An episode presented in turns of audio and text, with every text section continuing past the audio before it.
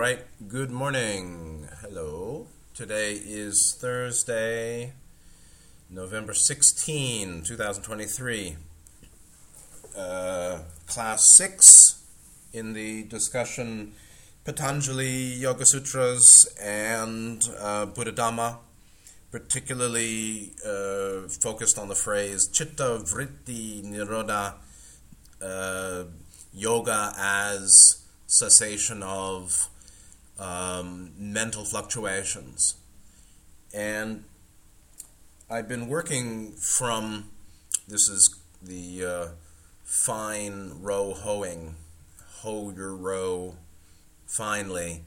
Uh, seekers of wisdom must, seekers of gold must dig up much dirt, said Heraclitus. So this is uh, multiple filterings of some very teaching, very valu- valuable uh, pages of teaching on Patanjali's Yoga Sutras from different uh, writers, from different uh, sources, bringing it in to you know, comparing with some of Gautama's teaching on mind and the way of freedom from bondage.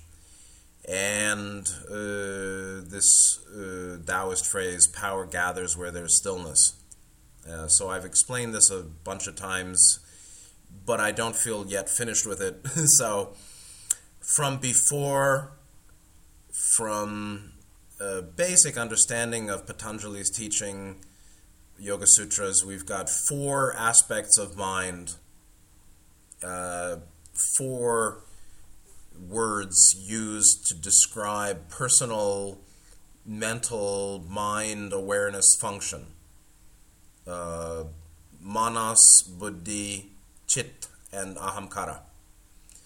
And so manas, this is from the uh, Rolf Sovik page, but it's straight, it's a simple um, distillation of, Patan- of some of Patanjali's foundational teaching. And this is, it, it, it's actually very um, important to to try to work with uh, these different classifications of mind so that we know mind better. And the, the Western view is know yourself, you know, know thyself. Uh, knowing the personal self uh, is step one. Um, becoming free from the personal self is step two. and developing the, in, the, the universal mind or moving out of the personal to the transpersonal is the way of increasing freedom from the personal mind. And knowing that there are different aspects of mind or mind can be understood in a certain from a certain theory is useful. This theory, particularly that there's a conscious mind, there's a subconscious mind with tendencies, uh, there is a higher mind. So there's a conscious mind, and there's a higher mind, and there's a lower mind. If we say lower is subconscious and the tendencies, the vasanas, uh, there's the conscious mind. Just like Freudian, it's exact. It, it's really the same basic three-part structure to mind that you find in classical Freudianism. Obviously, there are significant differences between buddhi and superego or uh, the subconscious or chit with its vasanas and the id. But id, ego, superego, uh, chitta, subconscious with vasanas, tendencies, hindrances basically, and the conscious mind, manas, manasic, and a higher mind or a higher capacity of minds functioning to look at mind, and that's called buddhi or wisdom, discrimination, discernment and all of that is personalistic, and that's where we get the fourth uh, quality of mind called amkara. Uh, to call them aspects of mind is not quite right.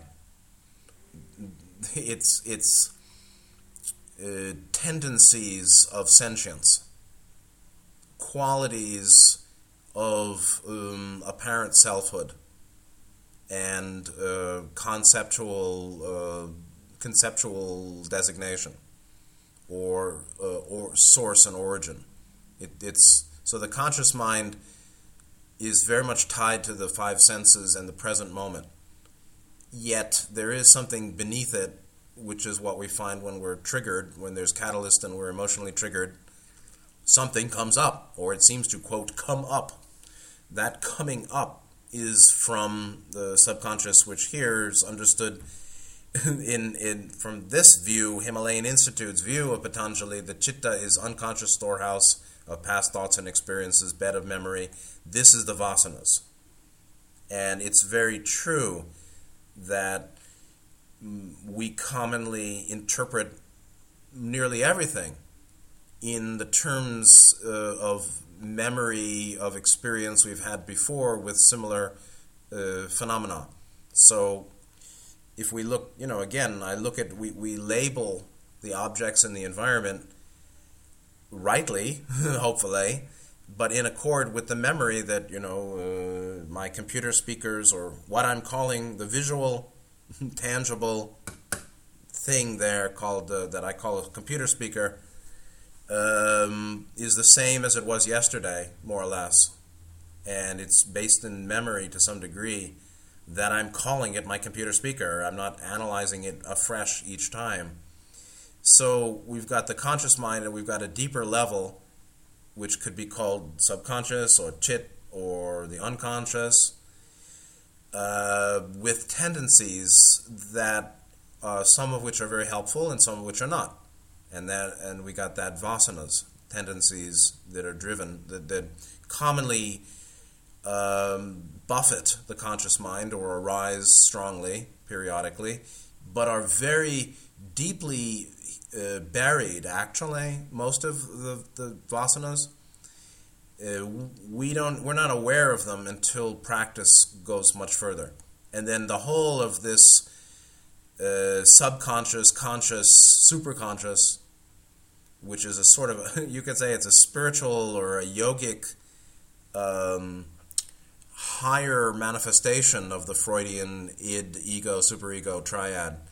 That whole thing is is of a fraudulent, uh, constructed, conceived identity, the eighth fetter, which in Hinduism is called ahamkara.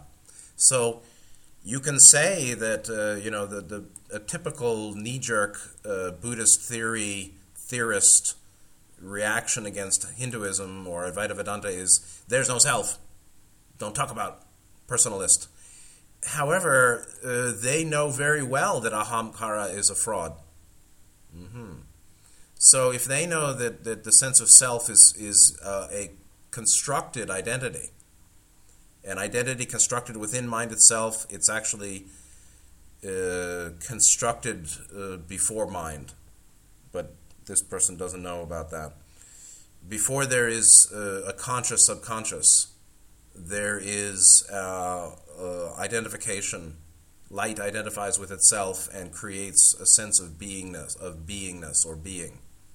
It imagines itself a substantive or separative being, and that that is the karma of aham. It's actually before personal mind. So the before they we're aware of a personal mind, it's been formed, meaning that there is a separative tendency of subject object. So they understand that very well. they, the Advaita Vedanta understands the fraud of ahamkara. Sounds like eighth fetter to me, and sounds like anatta to me. The same teaching that uh, identity, as we conceive it, is constructed, fabricated, and fraudulent. And what this one here is, what I is, is not uh, to be is not uh, revealed by concept is not expressed by concept truly. The true revelation of, of what this one here is, or I, the I, uh, which they call self realization, uh, Jivatman, Paramatman, uh, it ain't constructed. That's the point. Uh, true nature is not constructed, while uh, the sense of self is.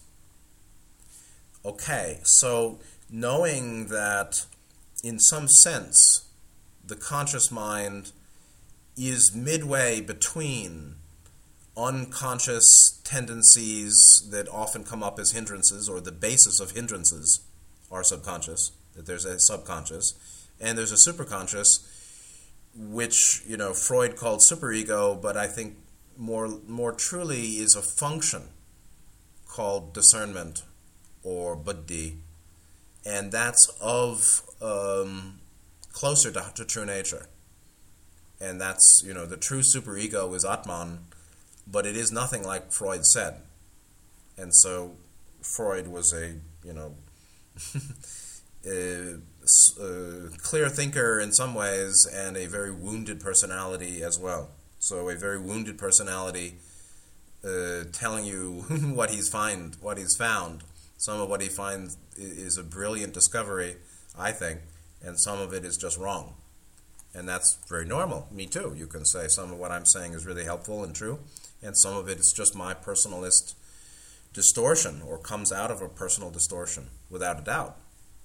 So, but this, this you know, discerning mind the discerning aspects, what, what here are called aspects of mind or tendencies of mind, qualities of sentience and awareness, this is critical to spiritual path or transformation. And so, okay, so he's talking about uh, manas, buddhi, chit, and amkara. And the when we go further on the same earlier page of uh, Alex Scott uh, down and dirty uh, summation of the entirety of uh, Patanjali's Yoga Sutras. Mid page um, he, is the line Patanjali also says that the means of escape from hindrances may be provided by discriminative discernment, viveka khyati, viveka. And this is akin to buddhi. And this this is again the principle of uh, separate to combine, solve coagula. It really means a, a recognizing distinction um, as the basis of unity, or realizing unity by first recognizing distinction. And so it's said here liberation is attained by means of discriminative discernment or viveka which reveals how Purush is different from Prakriti, how true nature is different than constructed, impermanent, insubstantial phenomena. That's the point. Uh, and that's what uh, any of the four Buddhist realizations, four Buddhist fruits, Magapala, the four attainments, Sotapanna, non-returner, once returner, Arahant, these realization, these attainments are, as far as I can, as far as I know, realizations of what is, not constructed. They're realizations of the non-fabricated basis of phenomena and of eventually consciousness itself. Uh, that consciousness or subjectivity arises and passes away. Perception arises and passes away. That all of all of our experience, not only the material phenomena, but the very sense of a subject that's perceiving, the sense of, the experience of, our constructed ex, uh, explanation of our experience of phenomena. There, there, there's a, a believed in subjectivity, ahamkara, which is basically eighth fetter conceit, there is this sense of me and subjectivity to it all, and there's a rising of what we call what can call be called perception, and there's the fabrication or compositing of thought interpretation of what's going on, what's called sankhara, fourth skandha. Um, seeing all that is of buddhi and viveka. And seeing that um, this mind is both the means to freedom and the primary uh, bondage that must be released. that the mind, just like uh, Blavatsky said or repeated or whatever, mind as the slayer of the real and mind as the revealer. Uh, because mind or sentience uh, is differentiated into that which is um, personal unconscious, that which is personal conscious, that which is transpersonal superconscious or not conscious. It's not sub, it's super, but it's unconscious. So we're unconscious of the subconscious and we're unconscious of the superconscious to some degree. We don't know the vasanas and the hindrances and the tendencies in the deep mind until they're exposed or released. Likewise, we commonly don't we don't know the whole of uh, our true nature or what wisdom discernment would reveal as reality. Uh, these functions are moderately developed, the function of vivek and buddhi, but uh, need much work, and it's very much uh, fifth, sixth chakra. And so, to the extent that fifth and sixth chakra are not finished with the development, which they're not, then there's more uh, awareness uh, to come, or we have great lack of understanding of because our functions of wisdom discernment are deficient. They're in process. So he's saying here uh, the means again the means of escape from hindrances coming from viveka dis- discernment and i'm going to go on to a, a full page on viveka in a moment.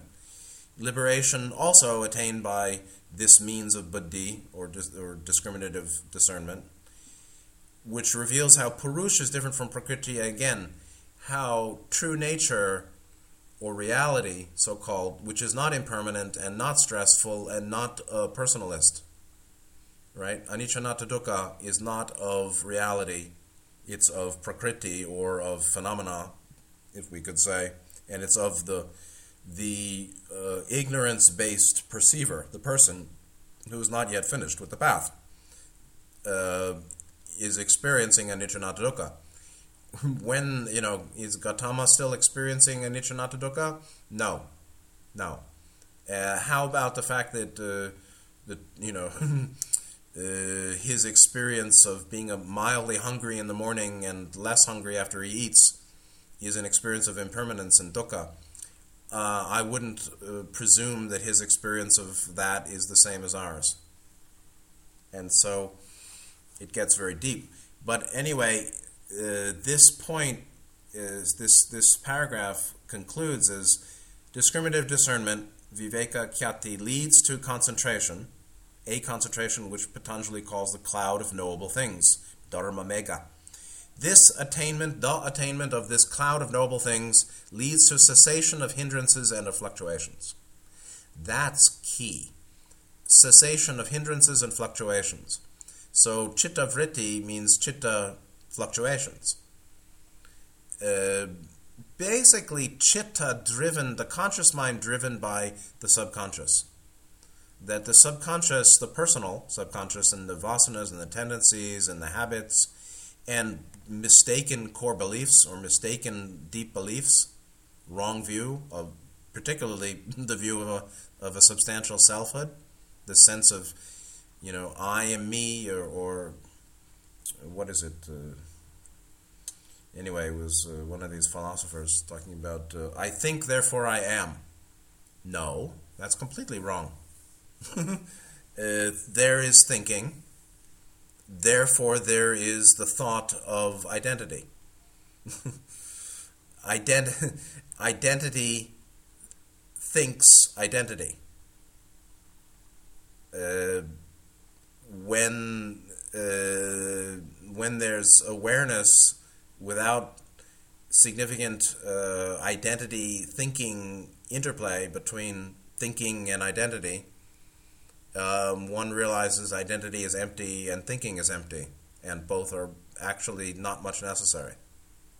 So, not I think, therefore I am. More like um, an identity does thinking confirming itself as an identity.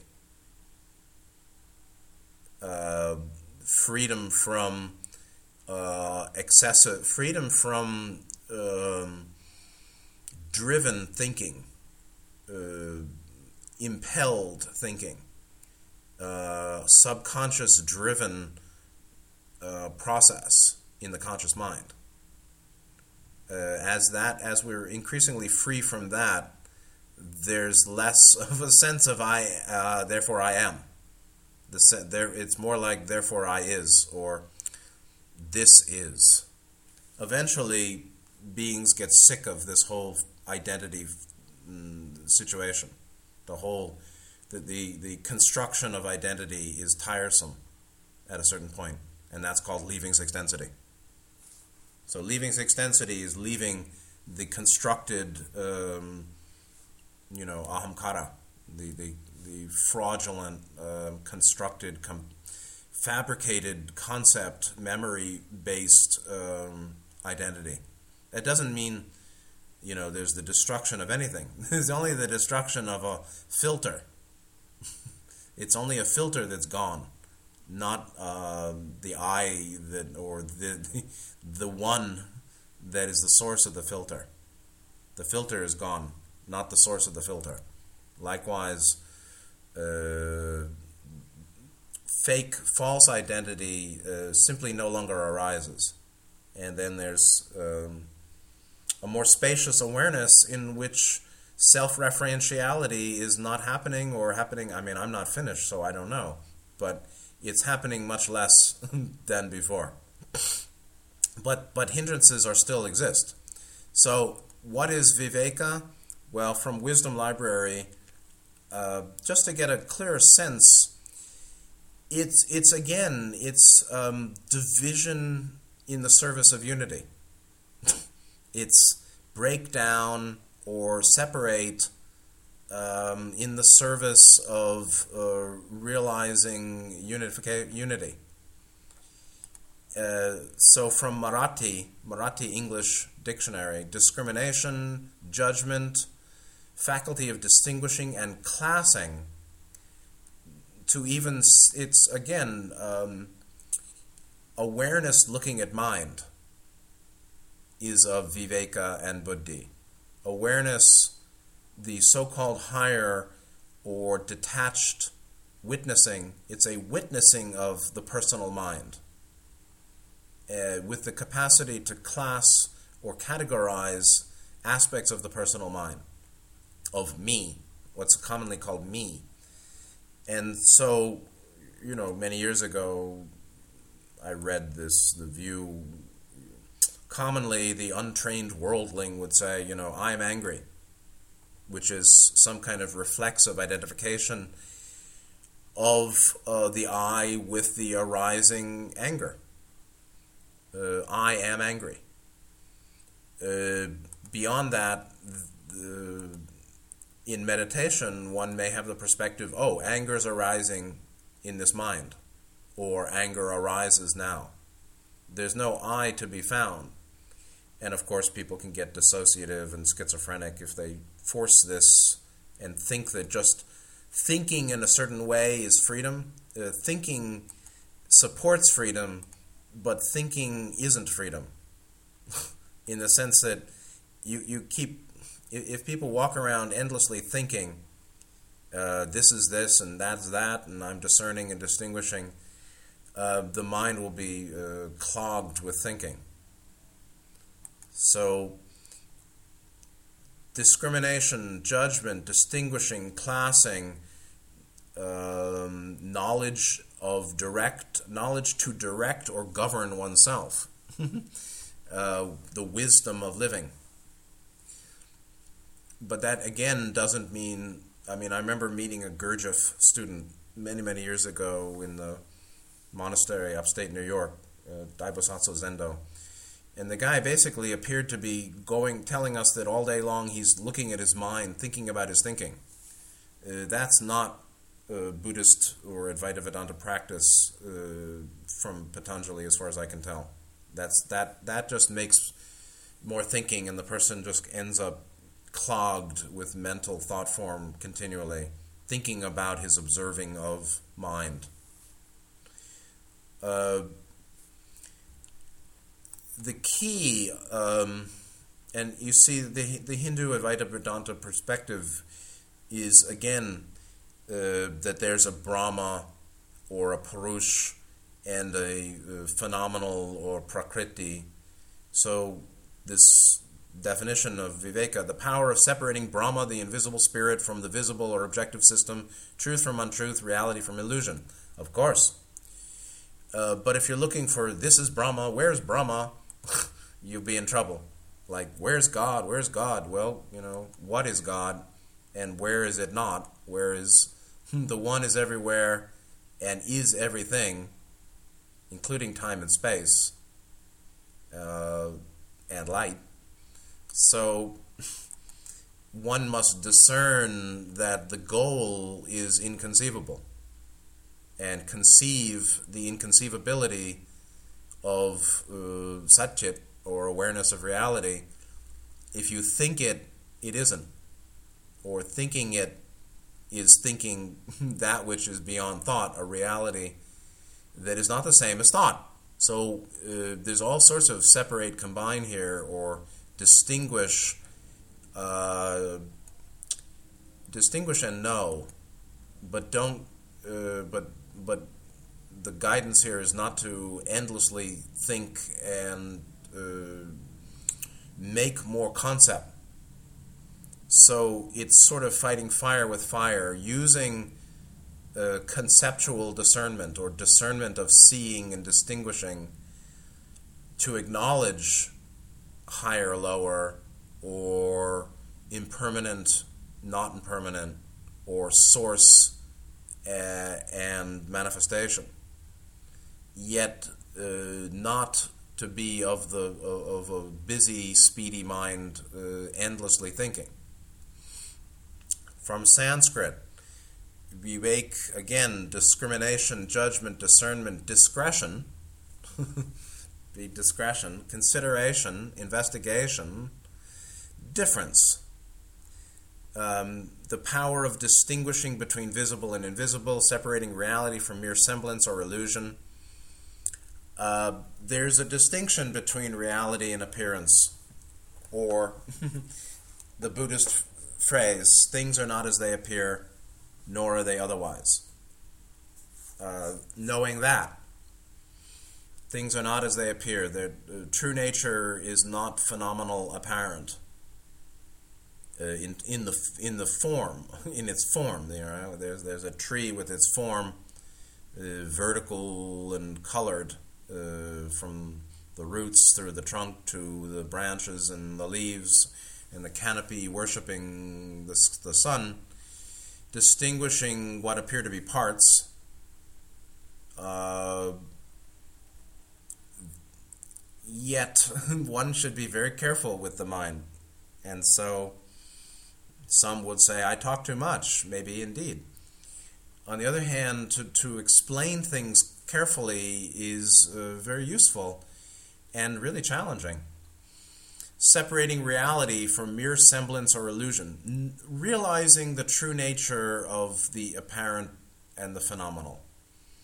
We experience phenomena uh, by our perception, our, our subjective perception and subjective thinking interpretation.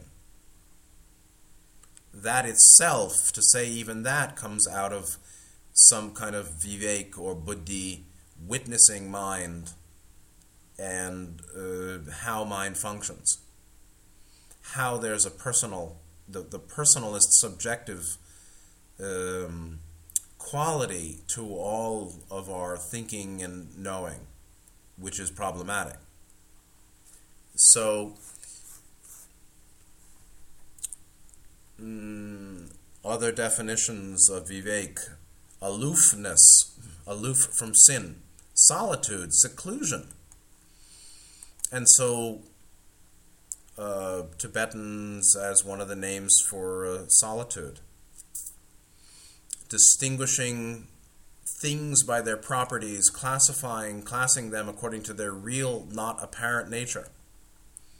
And again, they keep talking, separating Brahma from invis- Brahma or invisible spirit from ostensible world, truth from untruth.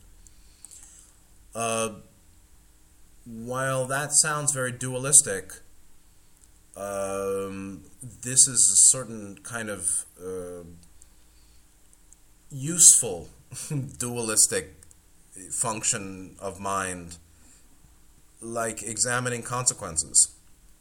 You can say everything is illusory, but actually, that that's not uh, that that has to be unpacked. You know, if if some if a piano falls on your foot, you can say it's unreal, but the pain um, is pretty intense and significant, and it's not the same as you know uh, walking through a field of flowers. so uh, one should be careful with just how radically one applies the teaching of uh, Maya and Unreal uh, to the phenomenal experiential, uh, to our phenomena, our experiential, phenomenal exper- uh, existence. We experience quite significant, real enough, uh, even though there's uh, much more than we don't in play than we know. So okay. Uh, separation, discrimination, discernment, examination, consideration, judgment, insight, penetration. These are just very important. And so, this is partly what wisdom is all about the nature of wisdom. And let me. Um, let me take a moment. Um, when when we talk about know yourself, we bring it to a psychological, transpersonal psychology perspective.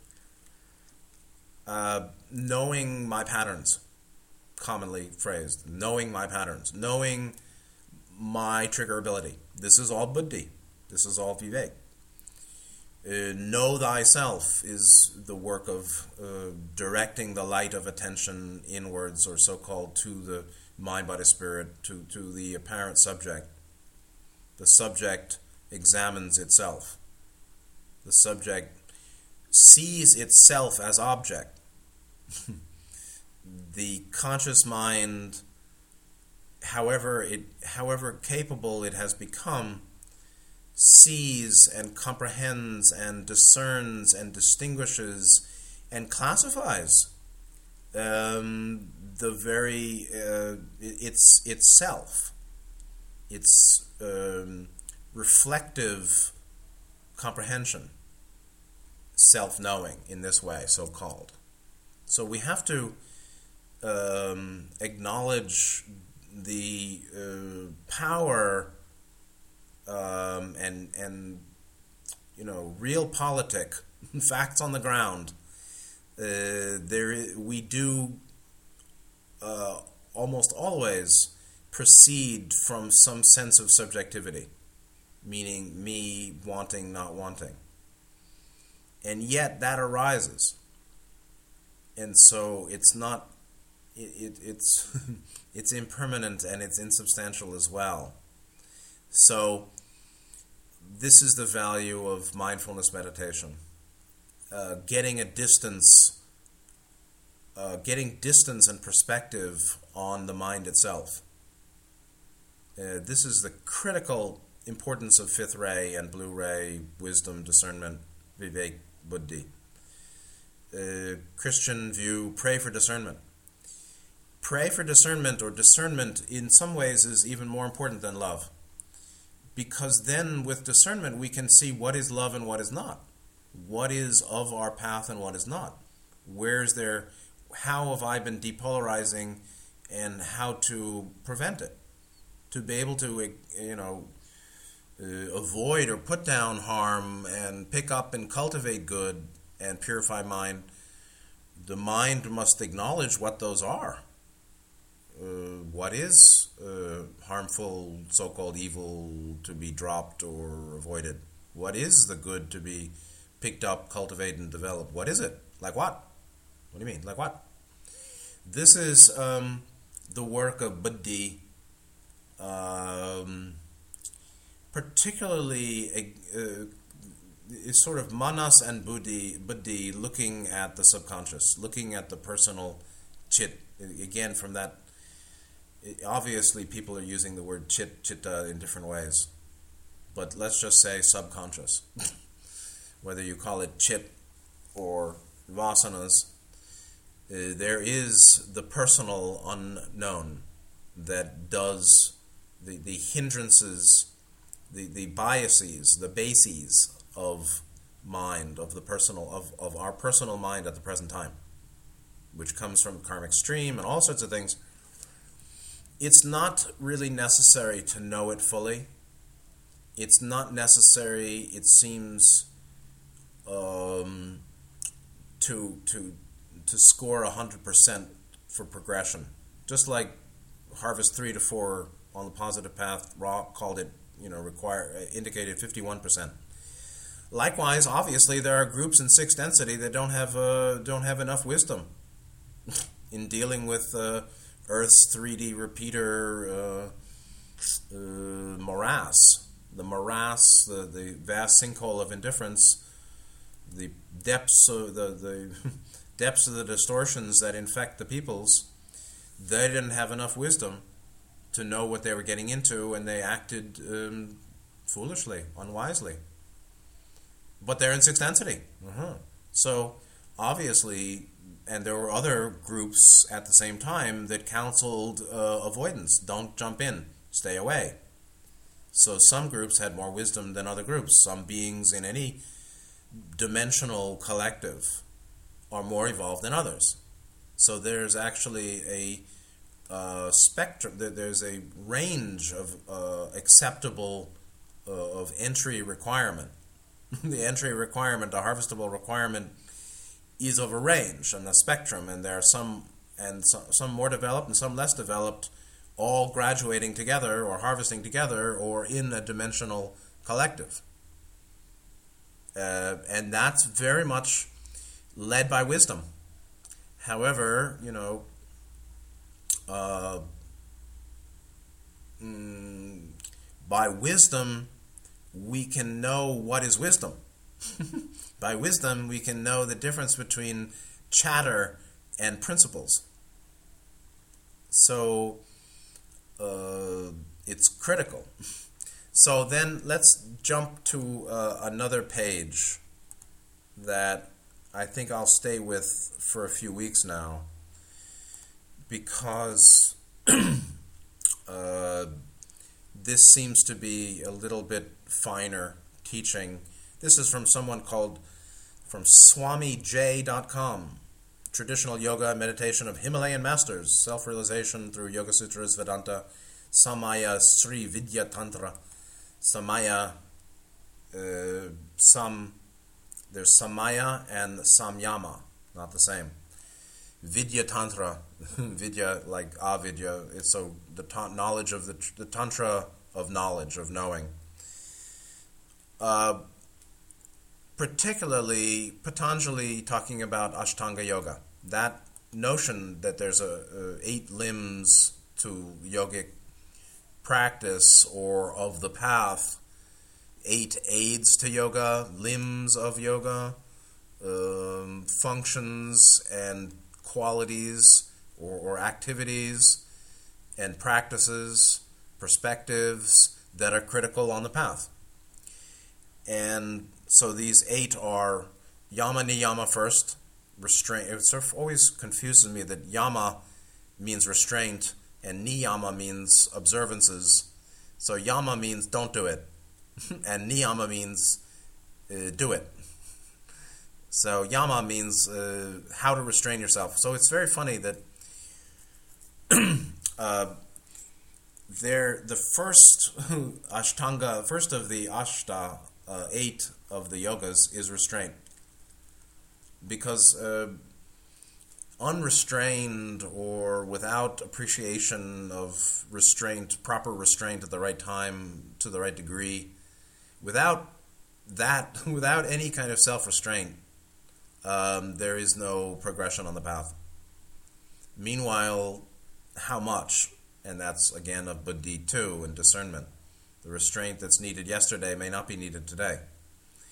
So number two is niyama. So yama niyama, and uh, yama as restraint and niyama as no restraint, meaning observances. Mm-hmm.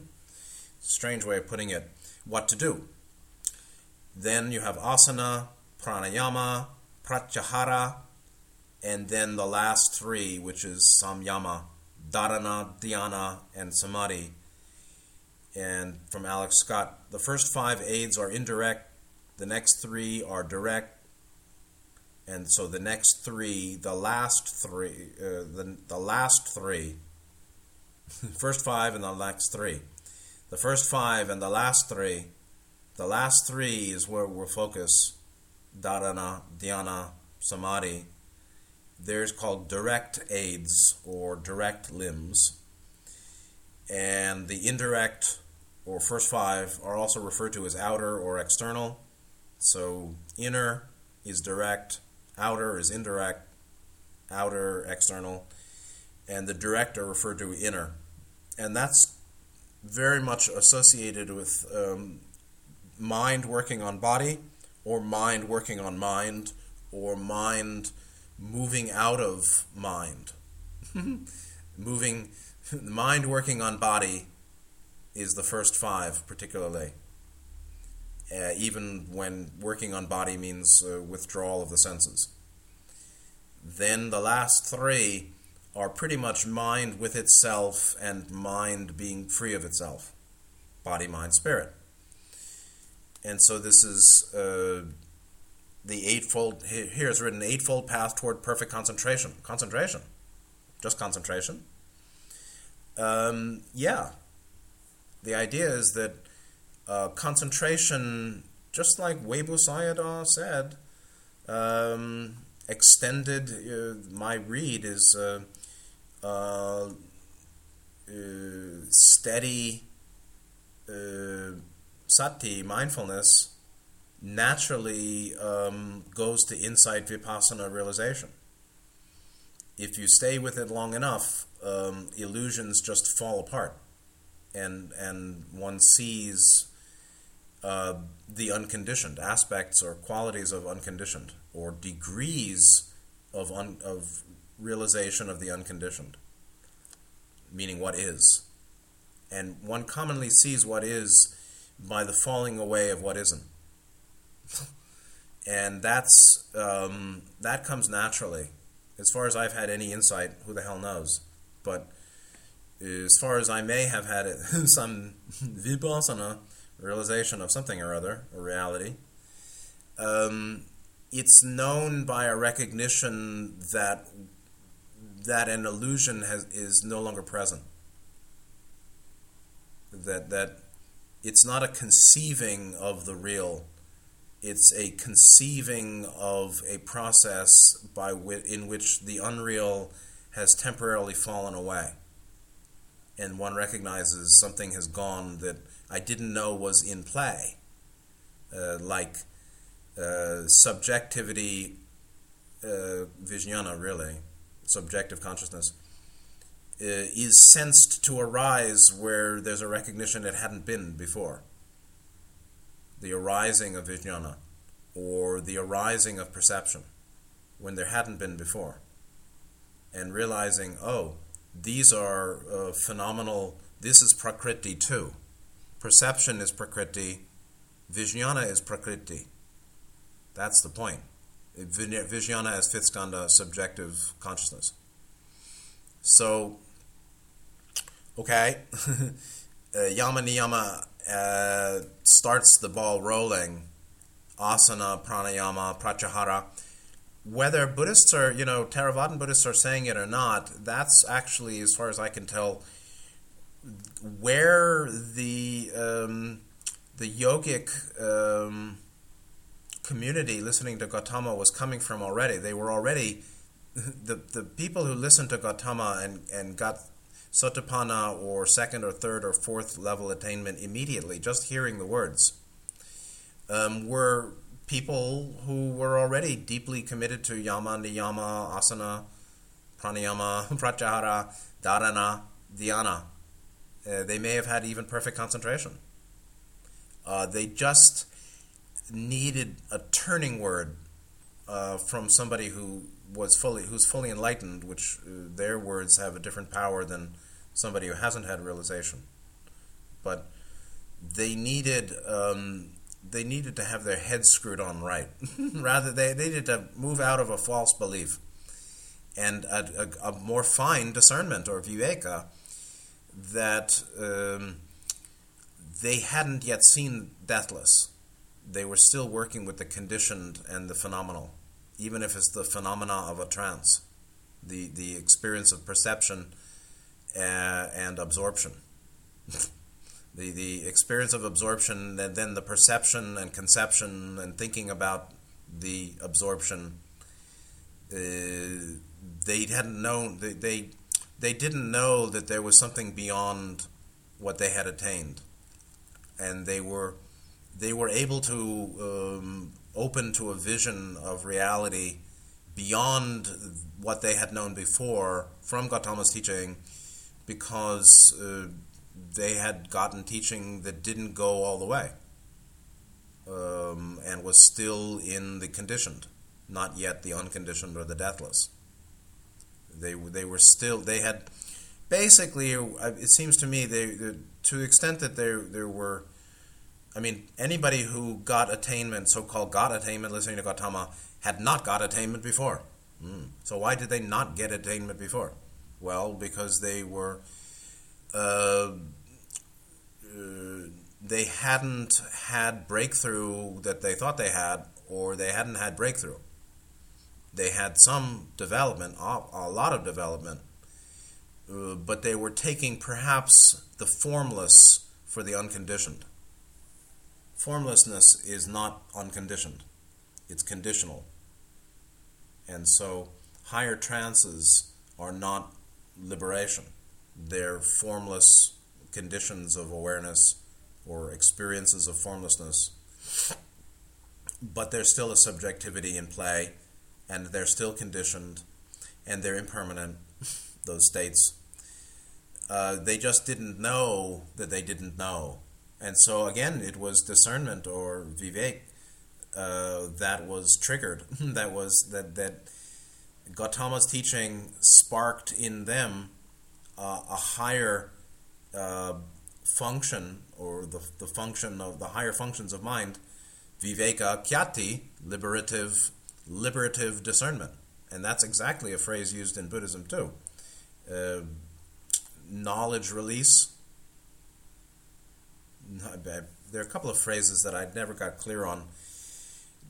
Sort of discernment release and knowledge release. Now, that may be taken right from uh, Vedanta, but they, there is in, in Theravadan Buddhism an understanding that realization is associated with realization, uh, that attainment uh, comes from a, a, penetration or a seeing knowing that liberates, a liberative discerning, seeing knowing.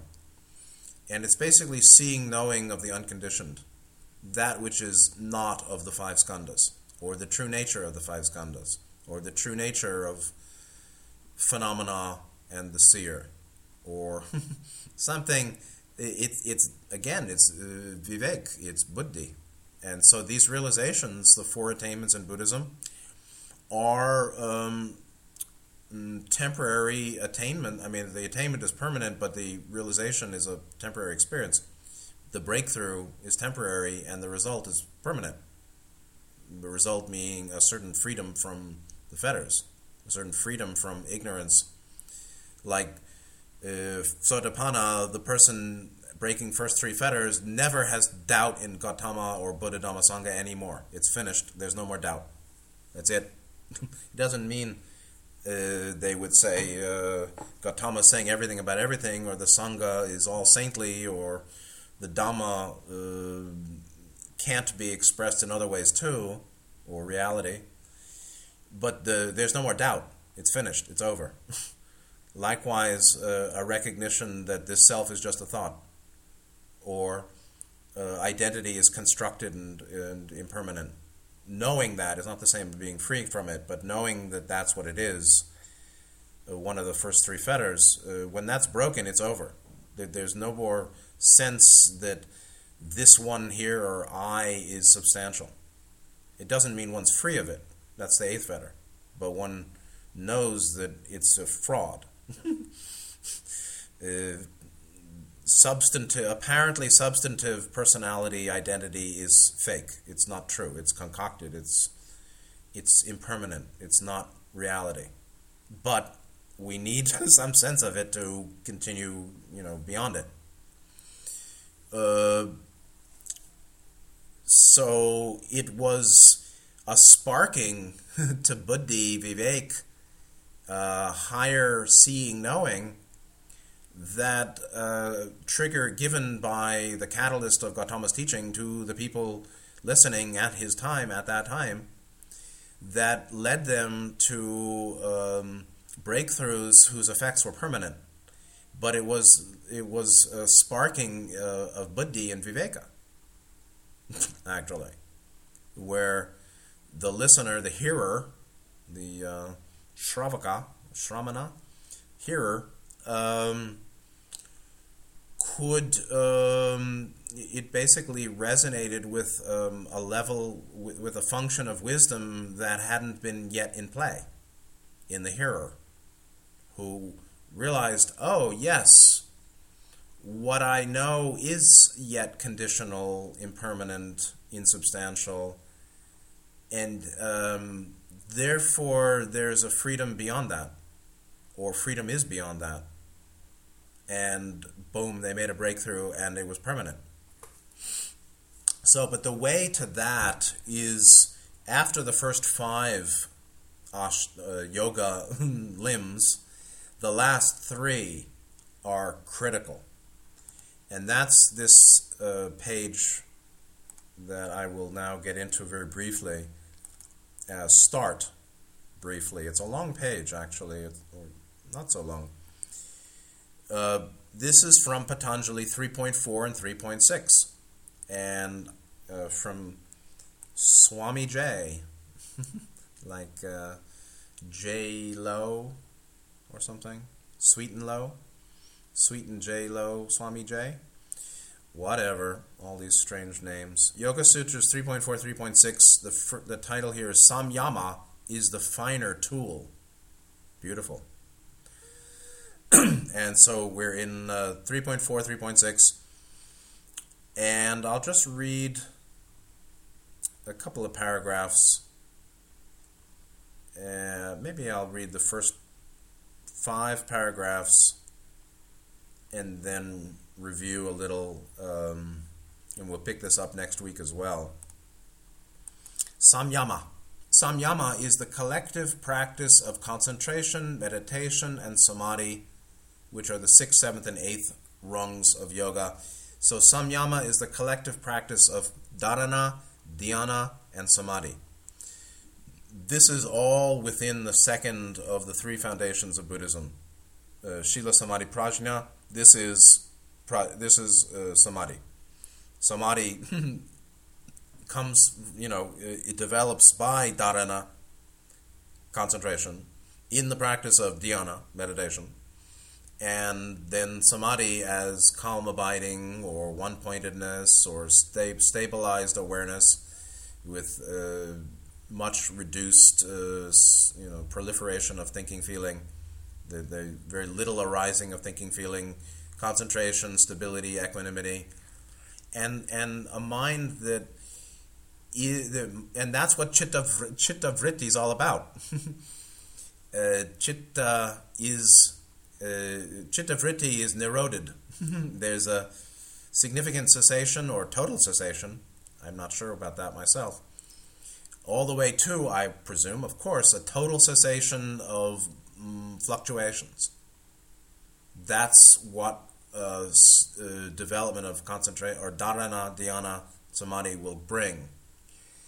And that perfect concentration um, then is the condition in which insight comes naturally in its time with sufficient concentration.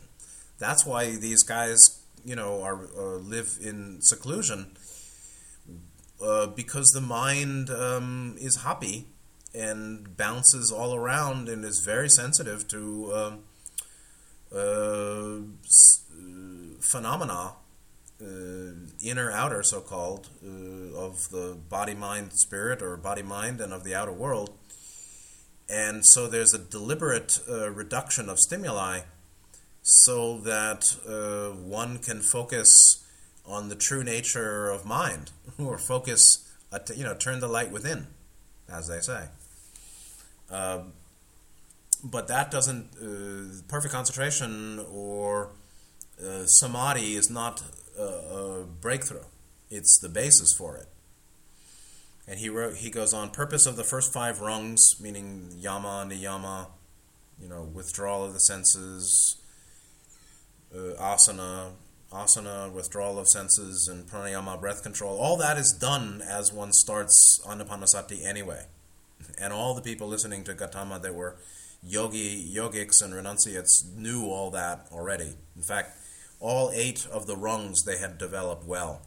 But because their teaching was insufficient, Gautama could bring them a teaching that was greater. Or Gautama's teaching was greater because their teaching, the teaching, their discernment was in was inadequate.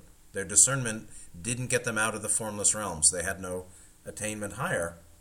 Now maybe other guys had a higher, you know, complete attainment too. They didn't come by, but uh, the first five rungs support the last three. And he writes The pur- primary purpose of all the preparation work and first five rungs or limbs, L I M B, limbs of yoga is to build this tool called samyama. So, samyama as the collective practice or the integration of dharana, dhyana, samadhi. It's basically successful meditation, which begins which begins in concentration. It is of meditation and and focus. And lo- goes to this samadhi where where insight can dawn and there is uh, cessation i would imagine all the way to total cessation of fluctuation. But that itself is not breaking the ninth fetter. It's not like uh, chitta vritti nirodha the nirodha the cessation of chitta vritti fluctuations of manas and all these hindrances and tendencies arising that temporary cessation is not uh, moksha. It's on the way to the realizations that go to moksha or liberation. So he said, samyama is for subtler practice. You can say it is the subtler practice. It's the, it's the practice needed to go from um, manip- careful restraint or uh, observances and restraint um, and getting the body mind in a certain settled down position. It is the subtler practice by which realization can happen, by break which realization, breakthroughs, permanent attainments of freedom from the illusory, basically, can occur. He writes This tool is the means of reaching the ever subtler levels of non attachment, which was introduced near the beginning of the Yoga Sutras as one of the primary practices, meaning samyama as this integration of the three. Samyama is applied to numerous objects which are outlined throughout remaining sutras of chapter 3. Like the surgeon's scalpel, samyama, again, the integration of dharana, dhyana, and samadhi, which is basically just called successful meditation or mindfulness and practice. Uh, like samyama is like the surgeon's scalpel, and you can just say that meditation. I mean, just substitute uh, ideal meditation, the phrase ideal meditation or uh, effective meditation, path, path developing, uh, developmental uh, meditation uh, right meditation, okay, we'll call it right meditation, is this samyama.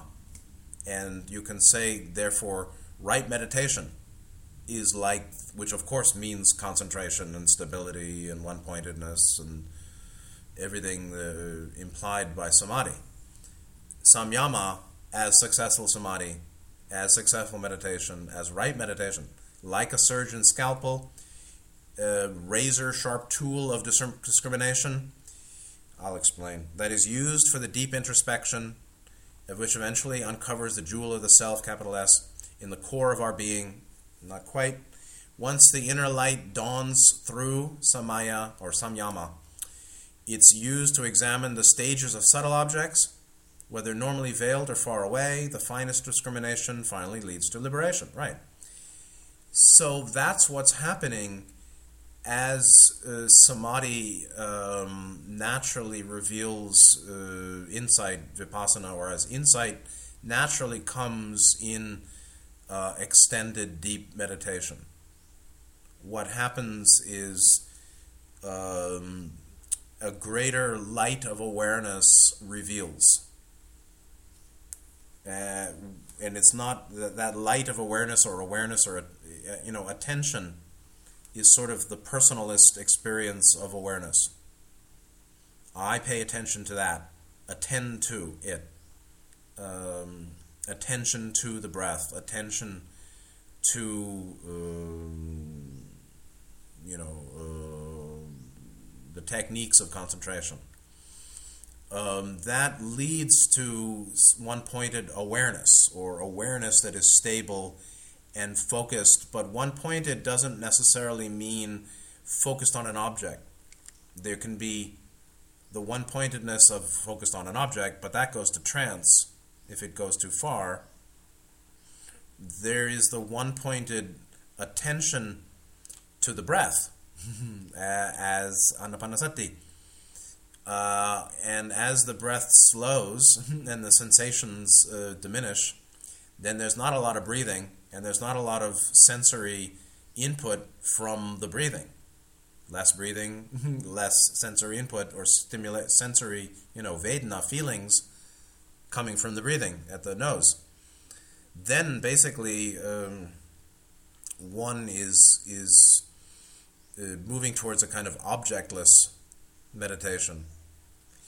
Uh, but this is what reveals uh, prolonged samadhi reveals and realizes. This is what he's calling the jewel of the self in the core of our being.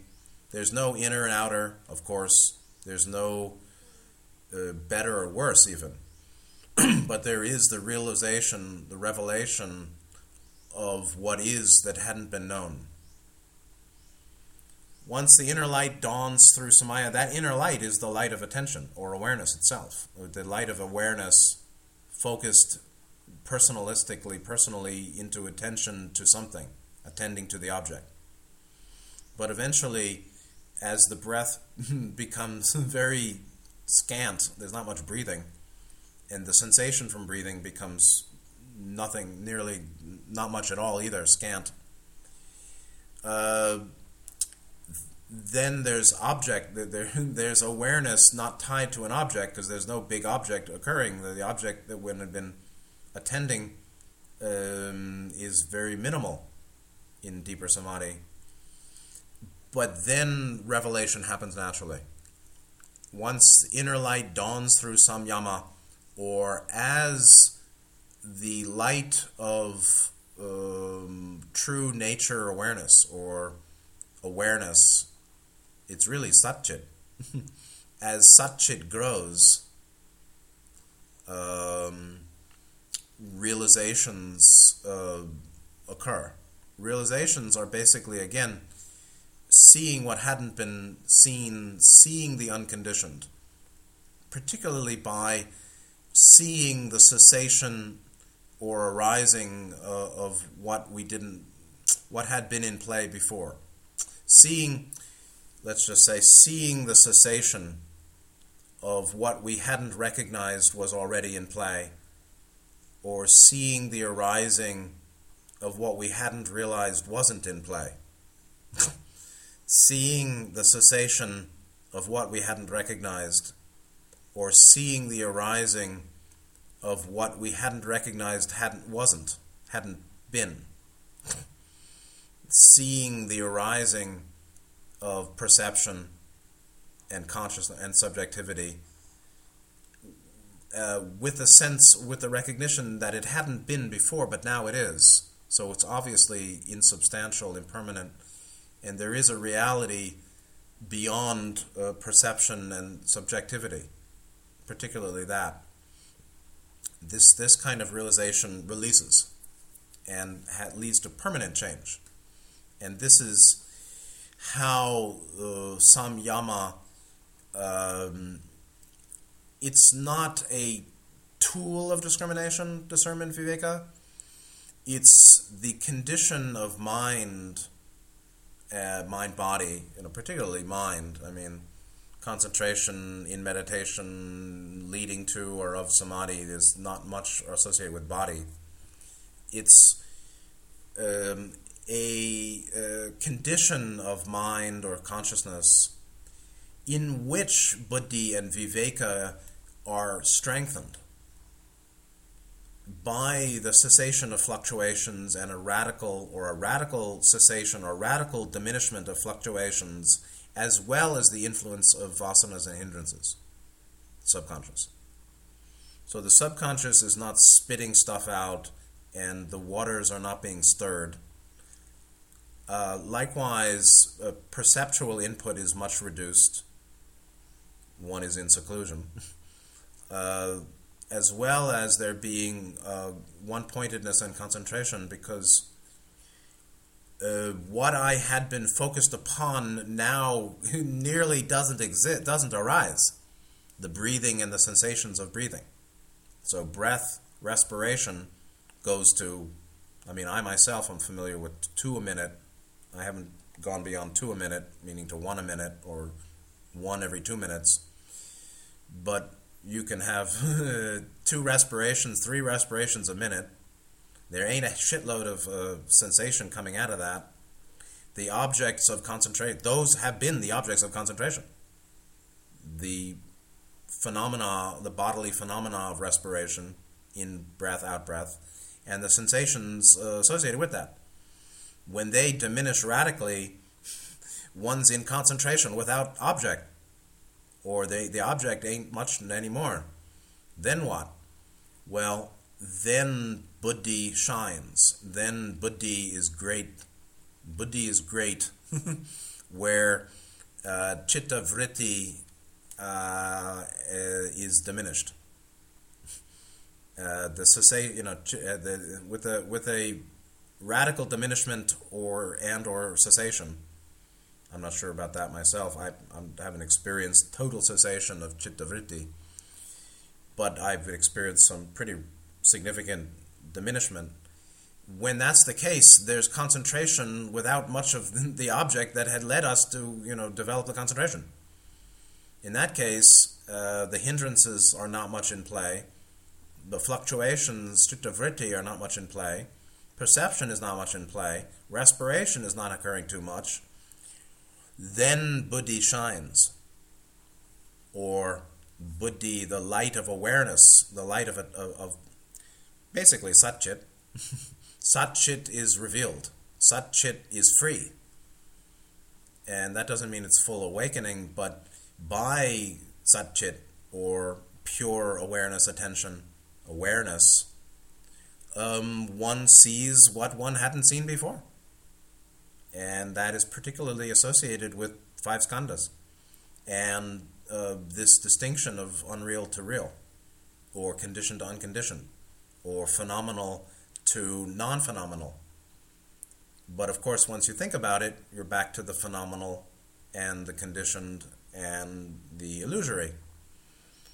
So I would rephrase this as um, samyama, right?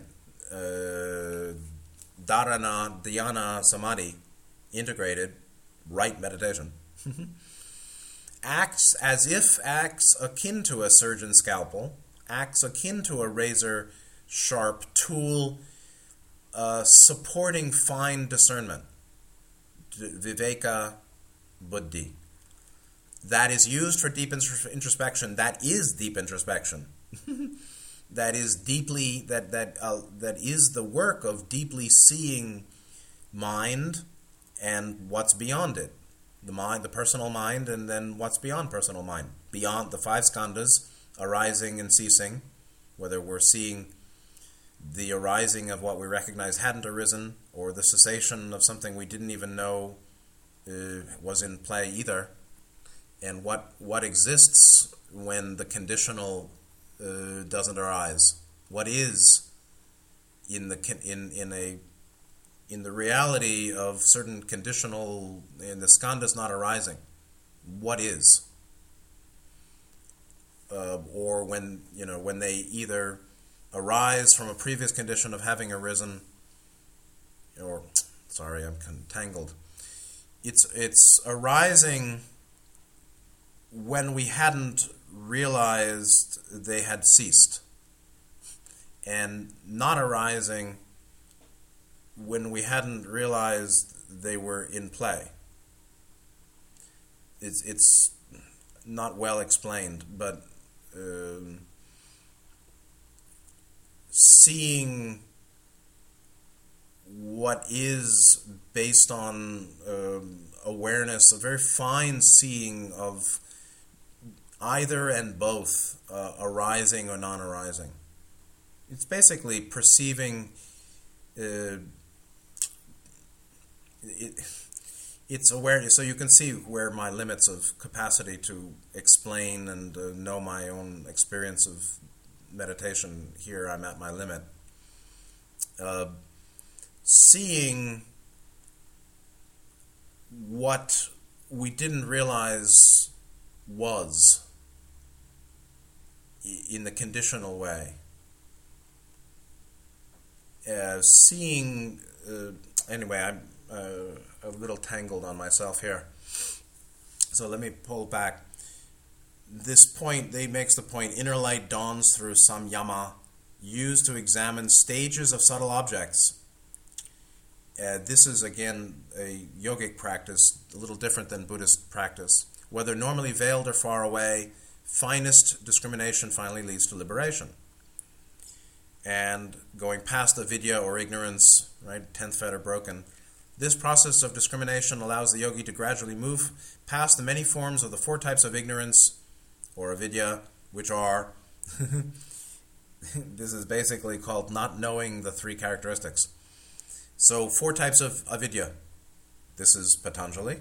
Regarding that which is transient as eternal, mistaking the impure for pure, thinking that which brings misery to bring happiness, and taking that which is not self to be self.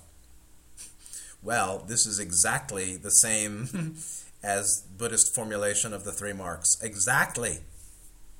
Now, did Patanjali rip it from Buddha Dhamma in the previous centuries? Possibly. Possibly. Was it Vedantic prior to Patanjali and Gautama? Possibly.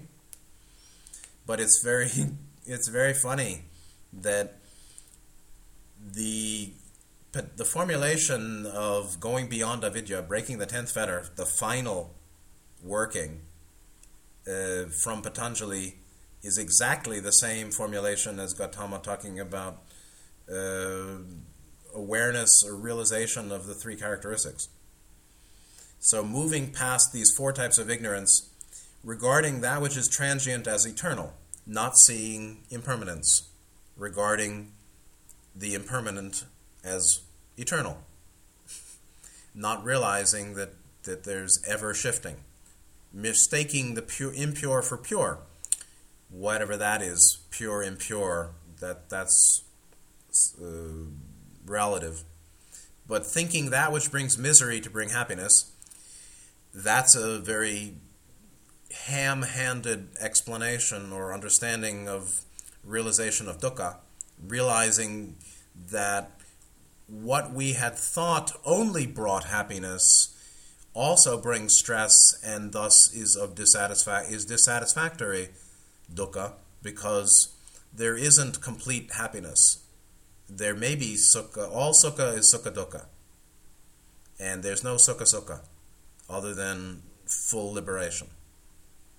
And so this is very commonly formulated in Buddhism too that realizing or understanding the three marks, um, one knows uh, the impermanent is impermanent and the insubstantial is insubstantial and the stressful is stressful and doesn't think otherwise. So, with that, I'll end. I couldn't keep it too short. But it's surprising how close um, Patanjali's formulation of the key or one of the keys to breaking avidya, breaking tenth fetter or vidya, is exactly the same as the as a formulation of the Buddhist three characteristics or three marks, anicca anatta dukkha. Now, it's absolutely possible that Patanjali borrowed or took much from Buddhism. It's also possible that this is Vedic or of the Vedanta prior to Patanjali and prior to Gautama. and so, either way, there's a very significant um, common ground. So that'll be it for today. Next time, I'm going to come back to the same page on Samyama, do a recap of those first five paragraphs, and then go to the new material on the same page. So, I hope you're well. Very heavy stuff, but I think quite interesting. Take good care of yourself. See you next time, and good night.